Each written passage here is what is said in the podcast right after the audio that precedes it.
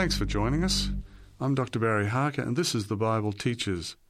We are continuing the search for certainty with Pastor Danny Milenkov. This is the fifth program in the series. Hello again, Danny. G'day, Barry. Good to see you again. Thank you. It's good to be back here. We're, we're moving through the series now. What's our topic today? Well, today we're continuing on from where we left off the last time we were together. The last time we were together, we discovered um, why there is so much suffering and pain in this world. Today we're going to discover uh, an incredible plan that God has put together. I've entitled it God's GPS. Do you know, I've had a GPS now for about four years, and it's taken a huge amount of stress out of my life when I, when I try to get to a destination. Absolutely. Well, God's given us a GPS, and I'm going to I'm going to outline what that GPS is to help us get from this world to our destination, which is the earth made new. Well, if it's a better GPS than the one I've got in my car, I'm really interested. Again, it's over to you. Thank you so much. Welcome to the search for certainty. Today in our series, we are looking at the subject of God's GPS. That's what I've entitled it God's GPS. We're all very familiar by now with the GPS system, the global positioning system that enables us to navigate from point A to point B. Some of us prefer to use a map. Uh, the old fashioned way, but the younger generation and most people today, I guess, uh, prefer to use the GPS Either they're situated in their car or on their smartphones to enable them to navigate from point A to point B. As I've been thinking about this incredible uh, new tool, the GPS, I think of the times that we are living in. I believe today we're living in a time where people are not able to navigate from one point to another, and I'm not talking about navigating through the road system. I'm talking about the times that we're living in as far as the morality of our world is concerned, in particular, our Western society. Let me suggest to you that without a moral compass, we are thrown into a state of confusion. Indeed, today, I don't need to remind you I don't need to remind all of us that we're living in a world where there is profound violence. Violence in the streets, violence in the home, violence in the media. There is violence everywhere. Today, we're living in a world that is filled and plagued with immorality. Immorality that comes in all shapes and sizes.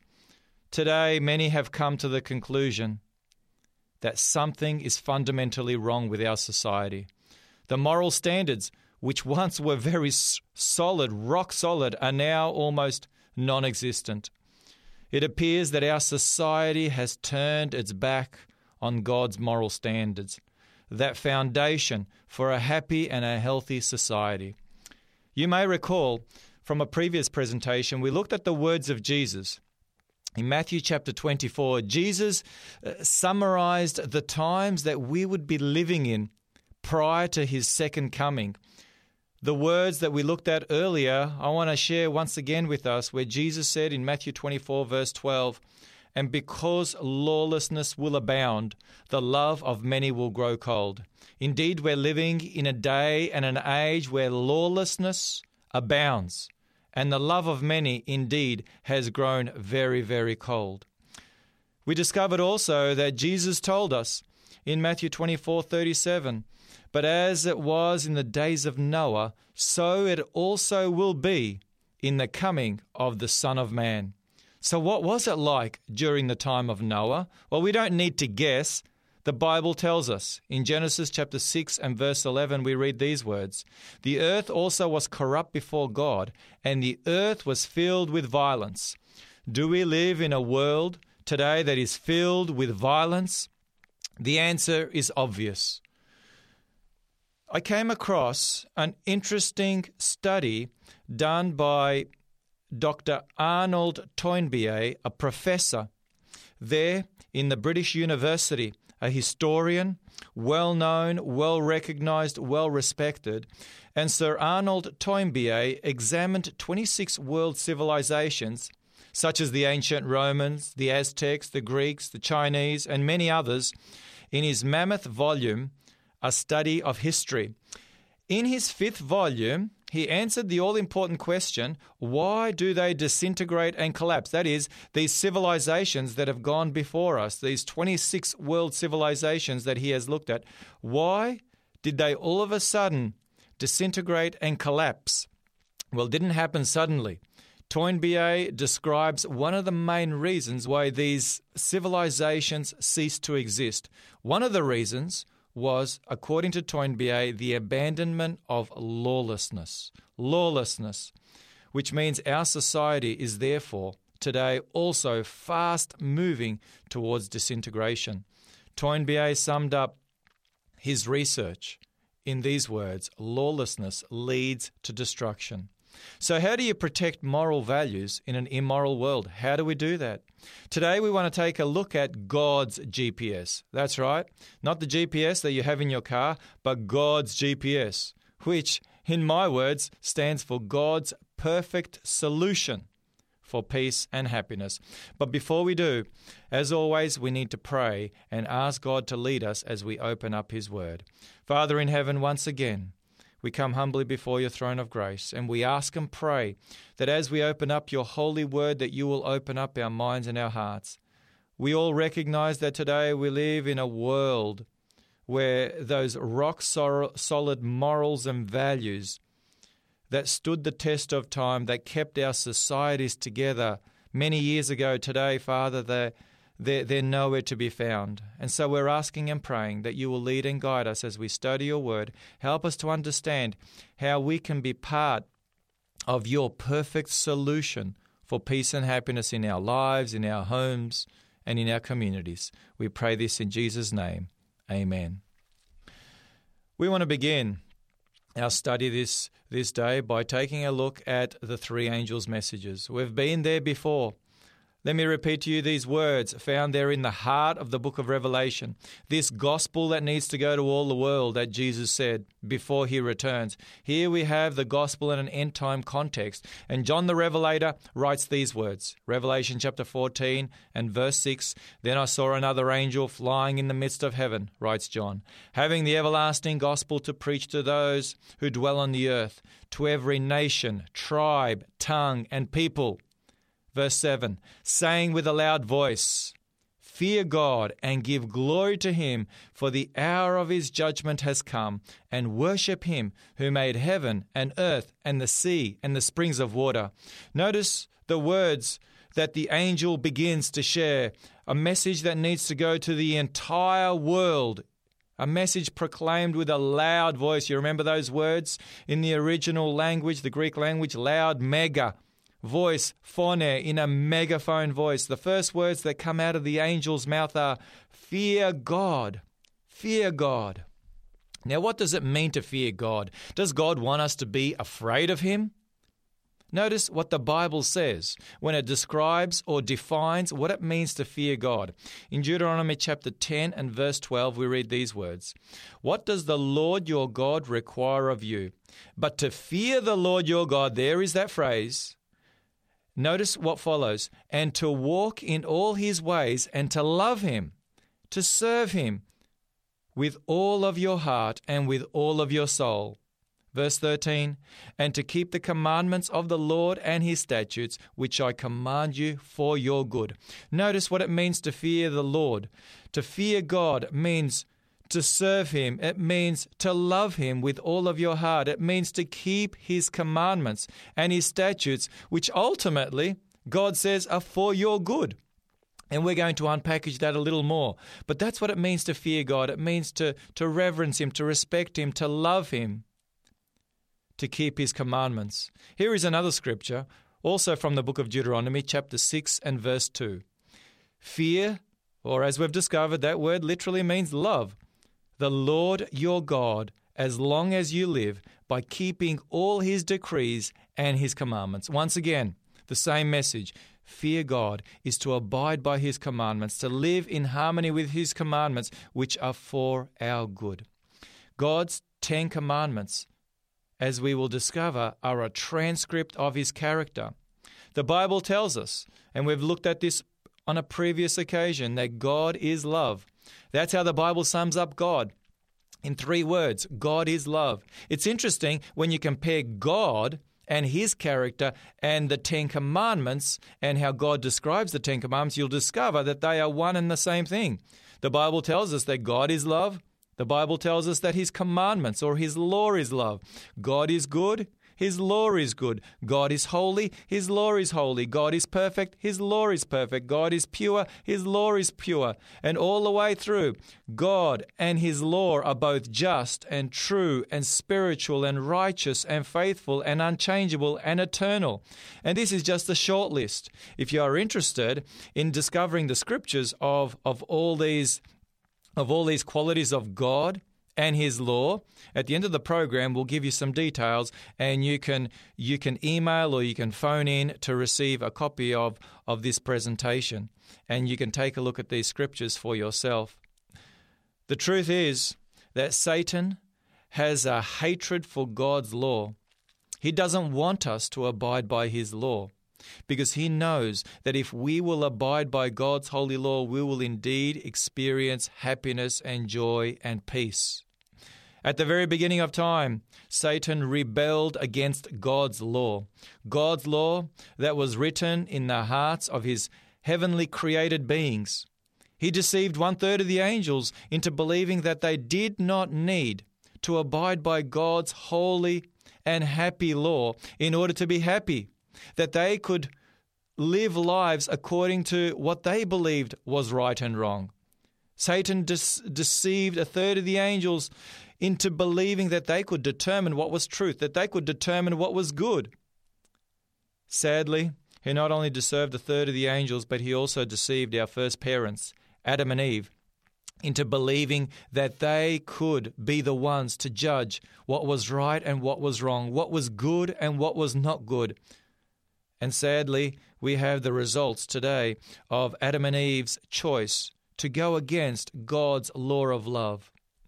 The Bible tells us that God wrote the Ten Commandments with his very own finger. He wrote it on tablets of stone. Why? So that these commandments would last forever. You may find it interesting that the only time God writes with his own finger and he records messages for us in the Bible, it's in the Ten Commandments. Even you remember Moses smashed the Ten Commandments when he saw the golden calf that was set up in his absence, but God still wrote on the second tablets of stone, he wrote with his own finger the commandments once again. There is no other place in Scripture where God's words that he has written to us are recorded by his very own hand. You may think, what about Daniel chapter 5? And King Belshazzar and the writing on the wall. Yes, that's true. There was writing on the wall, but the Bible says it wasn't necessarily the hand of God. It simply says the fingers of a man's hand. It could very well have been an angel. The other time we have God writing, and that is God in human flesh, Jesus Christ, writing on the temple floor dust for the religious leaders to view their sins. But we're not told what was there, we can assume and we can and we can contemplate that that is exactly what took place. But this is the only place in the Bible where we have God's words written for us, and that is in those 10 commandments, words written by God with his very own finger. Now the question is why did God give us the 10 commandments? There are many reasons, but let me just share with you several. Firstly, Proverbs 29:18 tells us, "Happy is he who keeps the law." Notice, it's for our happiness. Secondly, Deuteronomy 6:24, "The Lord your God commanded you to observe all these statutes, to fear the Lord your God for your good always." Notice, for your good always, that you may be happy, and that it may be for your good always, as we have already discovered. It's a little like the laws that we have on the road. I thank God that we have laws on the road. I thank God that we have speed limits. I thank God that we have stop signs. I thank God that we have traffic lights and many other signs. Why are those laws given to us, or why are those signs, I should say, given to us? Why are they there on the road? It is simply to protect us on our journey so that we can make it safely from point A to point B. Imagine what it would be like driving on the road if there was no law whatsoever, if there were no signs, no traffic lights, and you could do as you please. I wouldn't want to drive on a road like that. Now, would you? Notice what the Bible says Psalm 119, 165. Great peace have those who love your law, and nothing causes them to stumble. That's what God wants for us, for each and every one of us. He wants us to enjoy great peace. He wants us to enjoy the blessings of happiness. He wants us to enjoy the blessings of peace. Notice another reason why God has given us His holy law. John 15, verse 10, we read the words of Jesus where He says, If you keep my commandments, you will abide in my love, just as I have kept my Father's commandments and abide in his love. Notice, as we keep God's commandments, we abide in his love. We abide in the love of Christ, just as Christ kept his Father's commandments and he abound in his Father's love. So too we will abide in the love of Christ. It is to draw near to Christ, it is to become one with him. Love is the foundation of God's government, and God's law is the foundation of his government. As we have pointed out, it's a transcript of his character. The law of a country determines what kind of country that will be. The reason why my parents left former Yugoslavia, in particular there, Macedonia, many years ago and I was blessed to be born in Australia is because they came looking for a place where they could have freedom of religion, where they could have an opportunity to earn an income, where they could have opportunity not only themselves but opportunity for their children, opportunities that they did not enjoy in their country of origin that they loved very much, but opportunities that were not there. Why do people from all around the world, in particular those areas where there is discrimination, be it religious or political or whatever. Why do they come to Australia? Why do they get on boats and, and, and make that treacherous journey to Australia, many of them losing their lives in the process? The answer is simple. They're seeking to come to a better land. And why is Australia such a blessed nation? It is because we have laws that protect civil rights. We have laws that protect freedom of religion. We have wonderful laws that enable us to live in peace and happiness and safety, and the government seeks to provide that for us.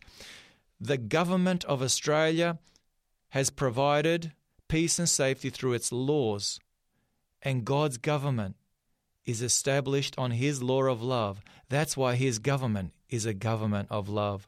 Today, God is calling the world's attention back to the Ten Commandments. Firstly, the Ten Commandments are the standard of judgment. Notice what we read in Revelation 14:7. We've read these words earlier, but let's notice them again. Where the angel cries out, Fear God and give glory to him, for the hour of his judgment has come. Notice, the Bible tells us that we are now living in the time of the judgment hour. Solomon, in his final words in his will and testament in the book of Ecclesiastes, he writes these words Let us hear the conclusion of the whole matter. Fear God, there are those words, and keep his commandments, for this is man's all. For God will bring every work into judgment. What was that word? Judgment, that's right, including every secret thing, whether good or evil. Ecclesiastes chapter 12, verses 13 and 14. Notice, as far as Solomon was concerned, the wisest man who ever lived, at the end of his life, he summarizes that which is most important, and what is most important is to fear God or to love God, to respect Him, to honor Him, as we have discovered, and to keep His commandments. For this is man's all. God will bring every work into judgment, including every secret thing, based on his law of love. Notice what James chapter 2 verse 12 tells us. So speak and so do as those who will be judged by the law of liberty. Now, what law of liberty is James referring to? Well, we don't have to guess. In verse 11, we discover what law he is referring to. In verse 11, James writes, For he who said, do not commit adultery also said, Do not murder. What law is James referring to? Well, of course, he's referring to the Ten Commandments, that law of love, which is a law of liberty. God's commandments are not there to restrict us. God's commandments are there to provide liberty, to provide happiness, to provide peace, to provide joy, to provide safety.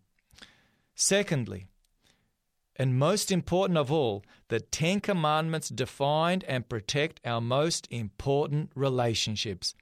We're going to go through each and every one of the Ten Commandments and we will discover this all important truth that God's Ten Commandments are designed first and foremost to define and protect our most important relationships. When we come back, we will unpack this powerful truth. If you have any questions or comments in relation to today's program, you can call 3ABN Australia Radio within Australia on 02 4973 3456 or from outside of Australia on country code 612 4973 3456. Our email address is radio at 3abnaustralia.org.au. That is radio at the number 3 ABN Australia, all one word, .org.au. Our postal address is 3ABN Australia Inc., PO Box 752, Morisset, New South Wales 2264 Australia. Thank you for your prayers and financial support.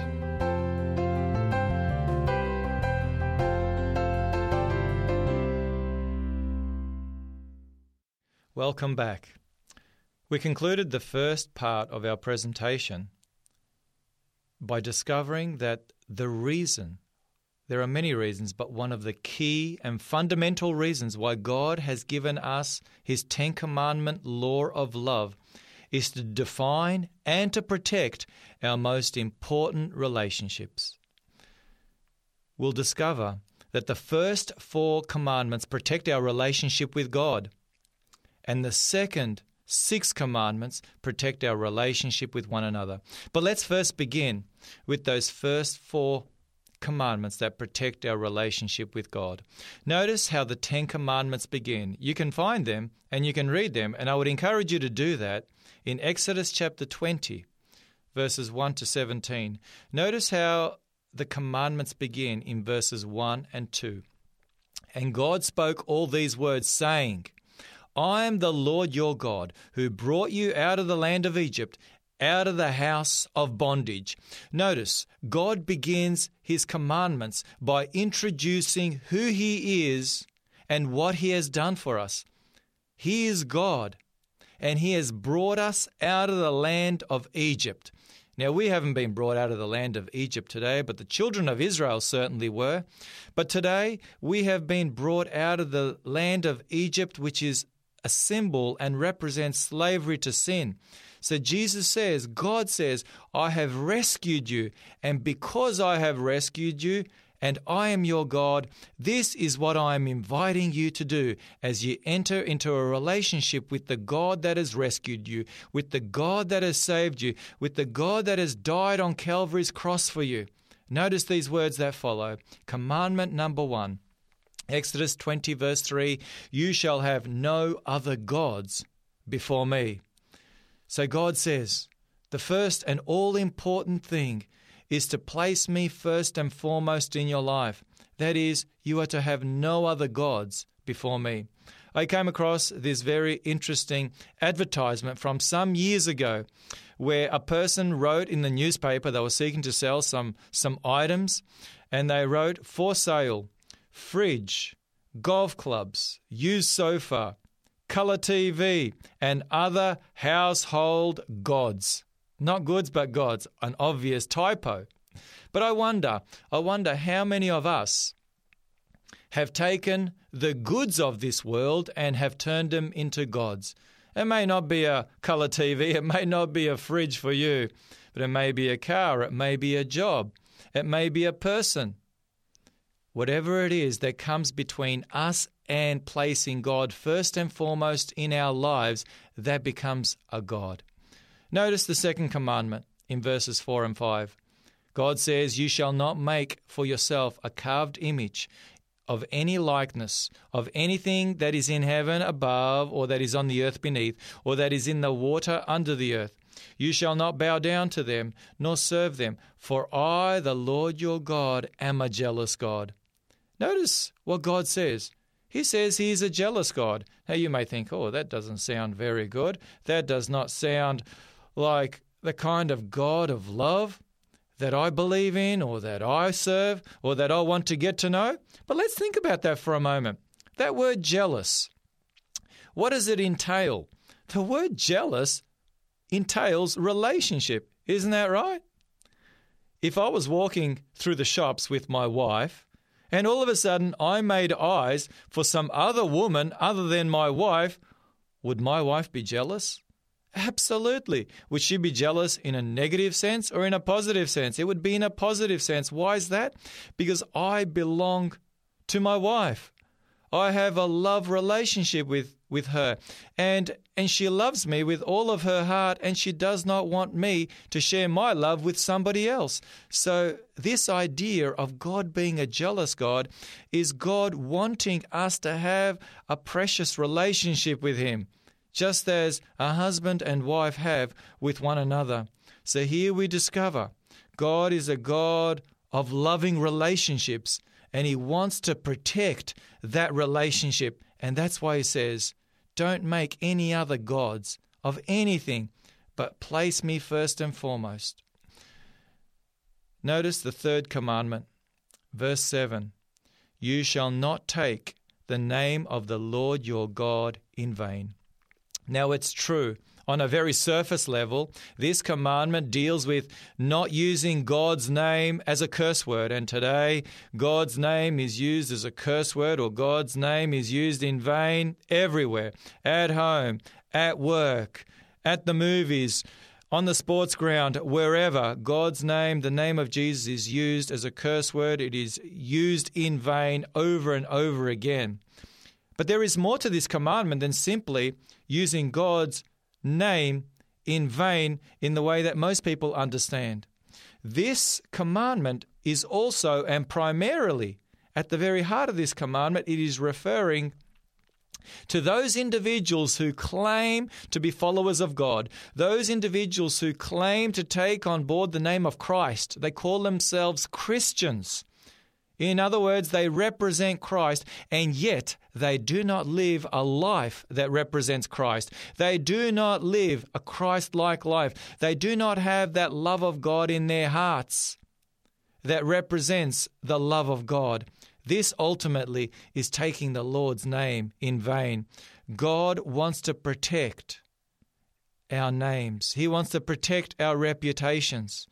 He also wants us to protect his reputation and to represent him in the appropriate way. Notice commandment number four. God says, Remember the Sabbath day to keep it holy. Six days you shall labor, but the seventh day is the Sabbath of the Lord your God. What is this commandment? First and foremost, all about. This commandment informs us that God is our friend. And because God values relationships, God knows that relationships, for relationships to exist, for relationships to grow, they require time, quality time. We all know that. In order to develop a good relationship with your spouse, you need to put time, quality time into your marriage. In order to develop a good relationship with your children, you need to place good quality time Relationships are based on good quality time. And so God says, I have given you one day out of seven to spend with me, to spend with those who are nearest and dearest to you in order to develop that which is most important in life, and that is relationships. God is a God of relationships. So the first four commandments protect our relationship with God. God is literally saying, if you put me first and foremost in your life, if you seek me first with all of your heart, with all of your soul, with all of your strength, with all of your mind, then I will take care of those other significant relationships in your life, which we are going to get to in a moment. It reminds us of the words of Jesus in Matthew 6:33, where Jesus said, "Seek ye first the kingdom of God, and all these other things will be added unto you." So let's take a look at the second set of commandments that God has given to us. On that second tablet of stone, we find listed six commandments that protect our relationship with others. Let's go them through. Let's go through them very briefly. Firstly, Commandment number five, the first of those dealing in, with our relationships with others, we read in verse 12 Honor your father and your mother, that your days may be long upon the land which the Lord your God is giving you. Notice God begins by taking a look at the most basic of all human relationships, and that is children and their parents. This is the framework, this is the bedrock, this is the nucleus of a happy and prosperous society, the family unit. As goes the family, so goes society, and we're all very well aware of that. We owe our very existence to our parents. Whether they've been good or not so good, we are only here because of our parents. We wouldn't be here without them otherwise. God's commandments protect family life. God is interested in the family unit. He created the family unit at the very beginning, as you'll remember. After God created Adam and Eve, even before sin came into the world, He said to them, Be fruitful and multiply, have a family. Because God ultimately is family. You may not have thought about this, but we have God the Father, God the Son, and God the Holy Spirit. That is a family. And so too, God has invited us to place family first and foremost in our relationships with one another.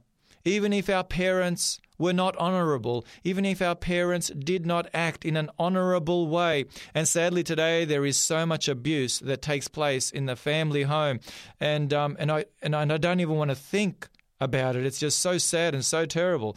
Especially being a father of two precious daughters, I cannot imagine for one moment abusing them or hurting them in any way. And yet, sadly, this is a reality today in far too many homes. But although we are commanded not to condone their attitude and their actions, we are commanded by God to honour and to respect our parents. I find it interesting that the first commandment that we looked at deals with our relationship with God, putting God first and foremost above all things. That is the foundation of having a relationship with God. And the first commandment given to us in our relationship with others is to put family first, to put those human relationships that are most near and dear to us first and foremost, and then all of our other relationships will fall into line. Two foundations for two all important relationships God and with family. The sixth commandment God says, You shall not kill. God values human life, and we should value human life also. God has given us this commandment in order to protect life. Commandment number seven God writes with his very own finger, You shall not commit adultery. You shall not commit adultery. The marriage vows are sacred. Marriage is sacred and holy. That's why we refer to marriage as holy matrimony, something that has been set apart by God for holy use, for that which would bless the human family. And, and you'll, you'll recall, God is the one who presided over the very first marriage in the Garden of Eden when he brought Eve to Adam. And he said, The two shall become one flesh. God calls us to be faithful. God calls us to be faithful to one another in marriage. Today, we no longer live, sadly, in a in a in a world, in particular in the Western world, where where most practice until death do us part. Today, it's until we do part. Sadly, almost one half of those who are married one day go their separate ways. Sadly, many children are caught up in the crossfire and they are forever affected by the consequences of these tragic separations. And many, I'm sure, who are listening to this message have been affected by the trauma and the tragedy and the hurt and the suffering associated with separation and divorce. It was never God's plan, but sadly, due to our, our lack of seeking after God and seeking to follow His holy will through His commandments of love, we have created this sadness in our lives, in our homes, in our communities. Jesus also said that to commit adultery is not simply the physical act. Jesus said adultery includes to lust after a woman or to lust after a man. Adultery begins in the heart. Today, sadly, we live in a in a in a world that I have that I have termed the Nike generation. You're familiar with the Nike shoes. You're familiar with the Nike brand, I'm sure. Nike. It has that tick, which is a symbol, an outward symbol that everybody recognizes the branding for. And Nike's motto, in three words, just do it. Just do it. Today, people live by this Nike symbol. Just do it. If it feels good, just do it. You're here for a good time, not a long time. So don't worry about the future. Just party hard, have a great time. If it feels good, do it. Just enjoy life for the here and now. Sadly, many people don't believe there is a future. So if there is no future, well, just live life for the here and now. The seventh commandment protects our health. Today, sadly, due to due to this commandment being broken over and over and over again. Today we find ourselves in, in a world where there are so many sexually transmitted diseases that are taking the health, the happiness, and ultimately the life of countless millions around the world. I don't need to I don't need to give you a heads up on on the HIV AIDS epidemic that we have around the world where some 35 million people today are suffering from AIDS. Millions and millions have died. In fact, I looked at some statistics recently and discovered that every single day around the world, over 6,000 people are dying due to HIV AIDS. That's a statistic that boggles the mind. We know the statistics and I have known the statistics, but several years ago, when I went to Africa to run a series of seminars such as I'm sharing here on the radio, I was confronted with not statistics, but with real people. I went to the country of Malawi, where some 16 million people live, and more than 1 million of those 16 million are living with HIV AIDS. I looked into the faces of young people who have the AIDS virus because it has been passed on to them by their mothers. I looked at mothers who have who have that who have the terrible disease and I wept and I cried. They were not just a statistic on a website or in a book or in a magazine. These were real people. They asked me to pray for them, and I did pray for them. And I shared with them the hope that we can have in Jesus. And regardless of whether we have whether we have brought this disease upon ourselves by our poor choices, by adultery or infidelity, or whatever the case may be, that God forgives, God restores, and even if our lives may end in tragedy in the here and now, there is a new day coming when God will make all things new, where there will be no more sickness and no more pain and no more suffering and no more sorrow and ultimately no more death and I pointed them to Jesus, the one who forgives, the one who restores, the one who gives hope. And their faces lit up, and they were smiling and they were happy because there is a better day coming. And that is the good news. So, no matter where you have been, what you have done, you may be feeling really awful.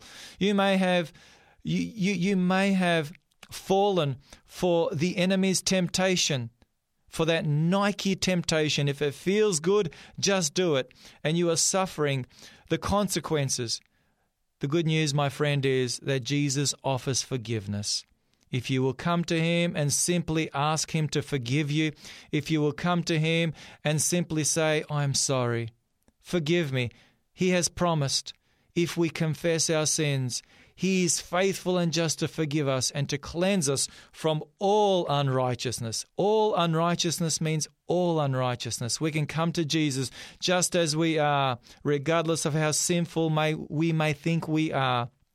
Jesus will forgive us. He'll restore, He'll heal, He'll bring hope.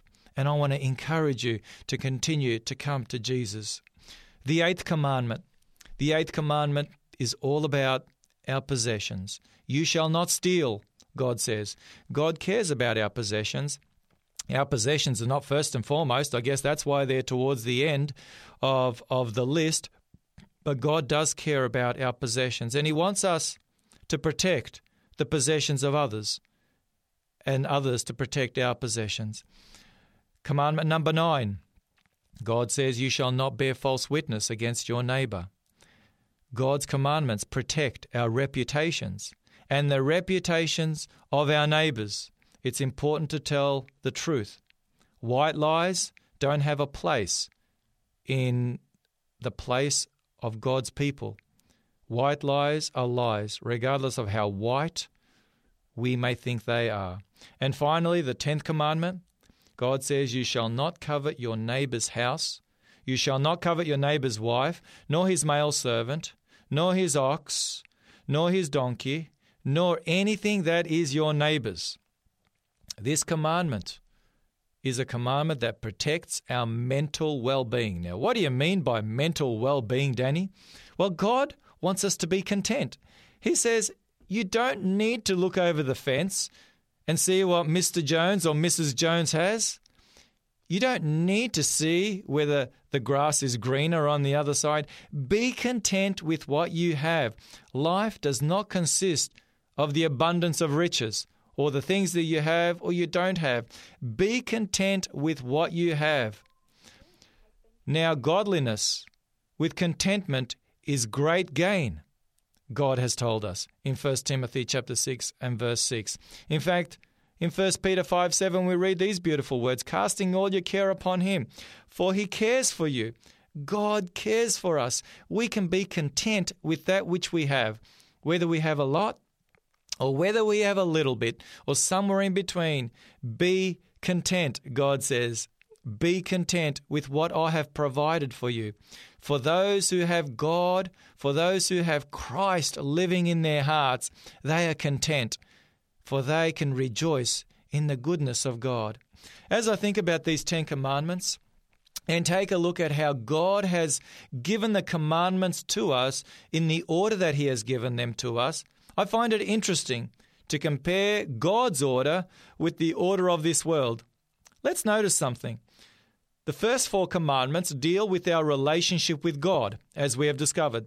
The fifth commandment deals with that most precious relationship that we have with those who are closest to us, the family unit mother and father, sons and daughters. The next commandments deal with others, how we relate to others. Those other four six, seven, eight, and nine. How do we relate to those around us? And finally, the last commandment, commandment number 10, deals with what? It deals with our possessions. So we have God first, family second, others third, possessions last. That is the order that God has given to us. But notice how Satan has turned these commandments upside down. What do so many people today chase after? That's right, possessions. Possessions is on top of the list, getting ahead, earning more money, having a better career, and the list could go on and on and on. What is valuable next?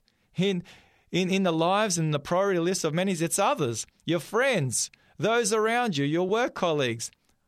What follows? Family. Family's not all that important, is it? And finally, we have hardly any time for that which is more important than anything else, and that is God. God is at the bottom of the list. Can you see that? God is at the top of his list, and God happens to be at the bottom of the worldly list. Sadly, that is why everything has fallen apart, because we have put God at the bottom of the list. There is no time for God, no time to spend in, in time with prayer with God, no time for spending with God in His Word. We don't have any time for anything related to God and spiritual things because we're busy chasing after everything else. Thirdly, the Ten Commandments reveal or point out sin or wrongdoing. Notice what Paul writes in Romans chapter 3 and verse 20. Therefore, by the deeds of the law, no flesh will be justified in his sight, for by the law is the knowledge of sin. Notice he goes on, Paul goes on in Romans chapter 7 and verse 7.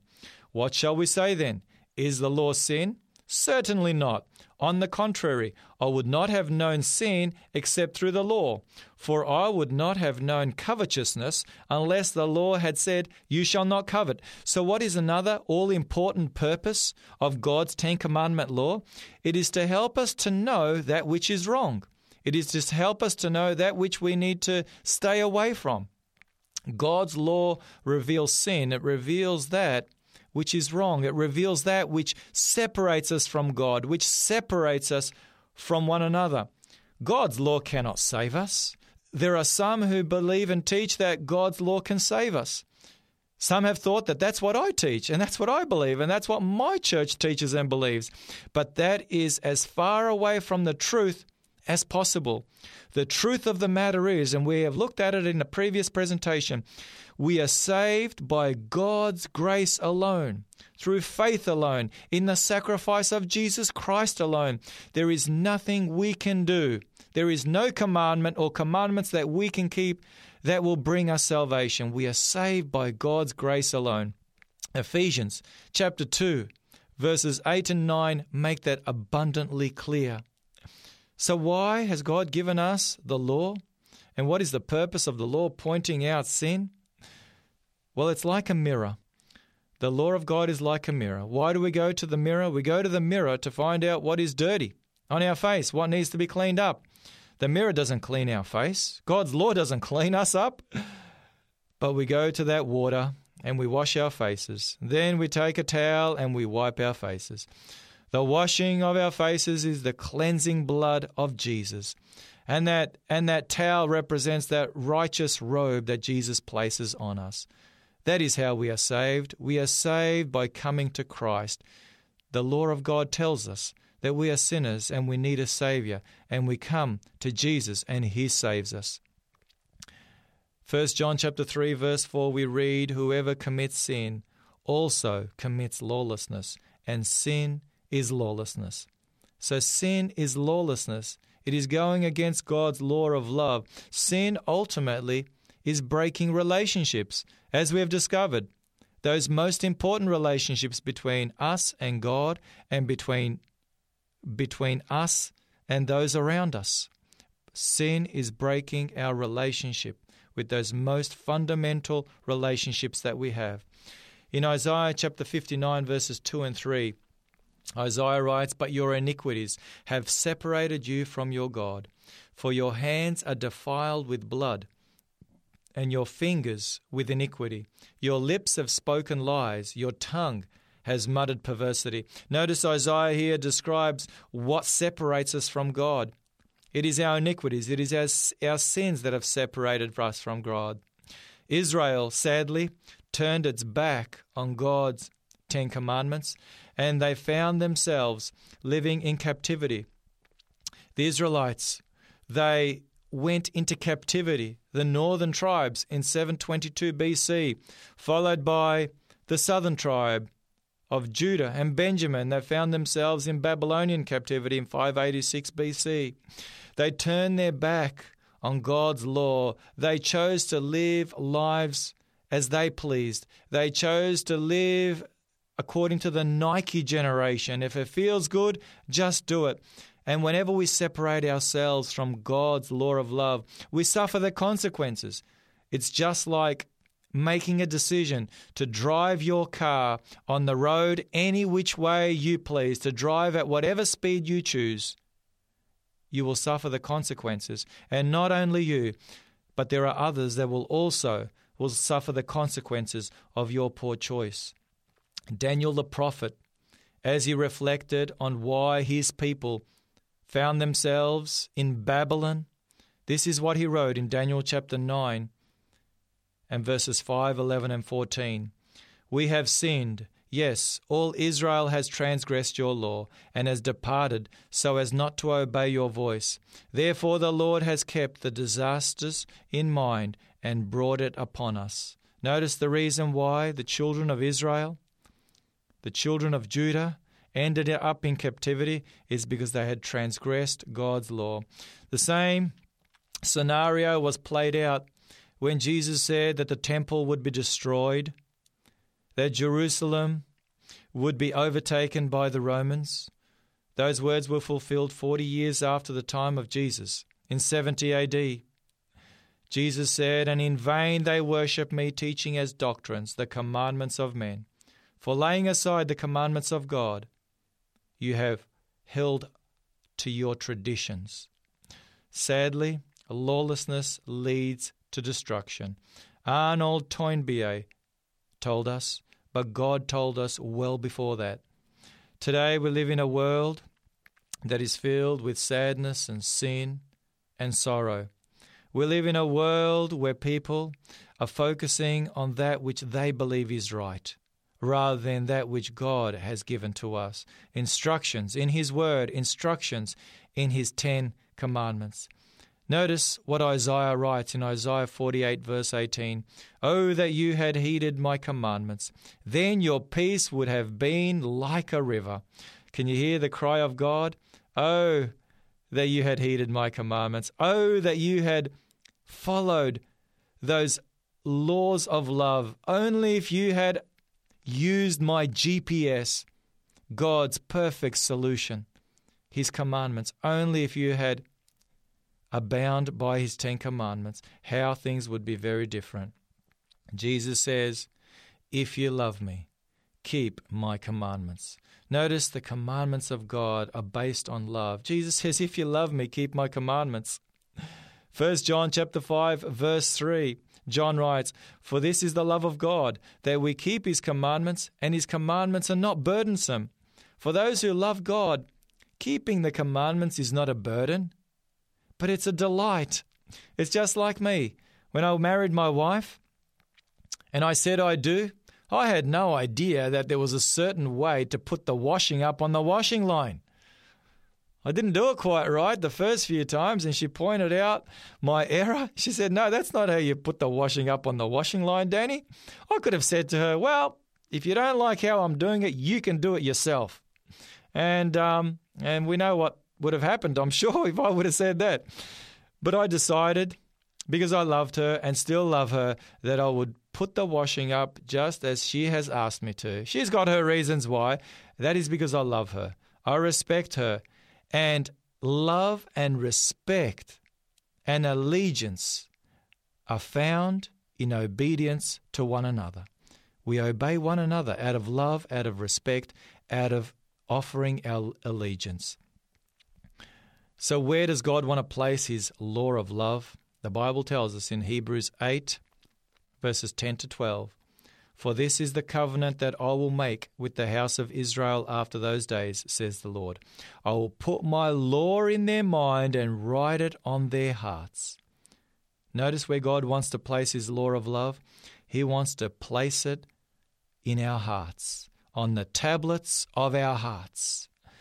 Because when His commandments are placed on the tablets of our hearts, then we will keep His commandments. We will love to do them. It will not be because we have to, but because we love to. We will serve God out of love. Just as Jesus said, If you love me, you will keep my commandments, because I have rescued you, I have set you free. So, how can I keep God's law of love? I can't do it in my own strength. Neither can you. Nobody can. Notice what we read in Philippians chapter 1 and verse 6. Paul writes, Being confident of this very thing, that he, that is Christ, who has begun a good work in you, will complete it until the day of Jesus Christ. Notice who it is that does his good work in us. It is Jesus Christ. We simply need to allow him to do his wonderful work in us, and he will complete it. The work that he has begun, he will complete until the day of Jesus Christ. That is wonderful, wonderful news. And finally, the book of Revelation describes God's end time people in this way. Revelation chapter 14 and verse 12. John describes God's people at the end of time, at the end of the three angels' messages. These are the words that we find. Revelation 14, verse 12. Here is the patience of the saints. Here are those who keep the commandments of God and have the faith of Jesus. So God will have a people on planet Earth who love Him. God will have a people on planet Earth who desire to please Him. God will have a people on planet Earth who have discovered that God's law is a law of love, one that protects our relationship with Him and protects our relationship with one another. So, why not, my friend? Why not, my friend, make a decision today to love God with all your heart and to adopt His law of love, His GPS for your life that will help you in those most precious relationships in your life the relationship with God, your relationship with your family, with your extended family, with your work colleagues, with those around you. And that you will enjoy the peace and the happiness and the joy that God has in store for you. God's law is a law of love. Won't you join me as we pray and as we thank God for His law of love? Father in heaven, we thank you so much for giving us your law of love. Thank you so much that you have loved us with an everlasting love that you did not allow us to try and navigate through life on our own accord without a GPS, stumbling and wandering and falling in the darkness of this world. But we thank you that you have given us your law of love, the Ten Commandments. Oh, Father, we are saddened that today your law of love is not in the hearts of very many people at all, but we're asking and praying that you will place it within our hearts.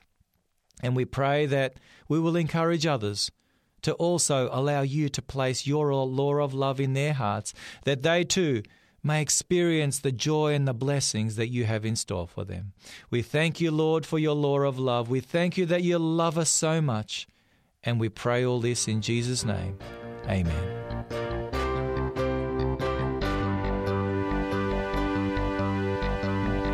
You've been listening to a production of 3ABN Australia Radio.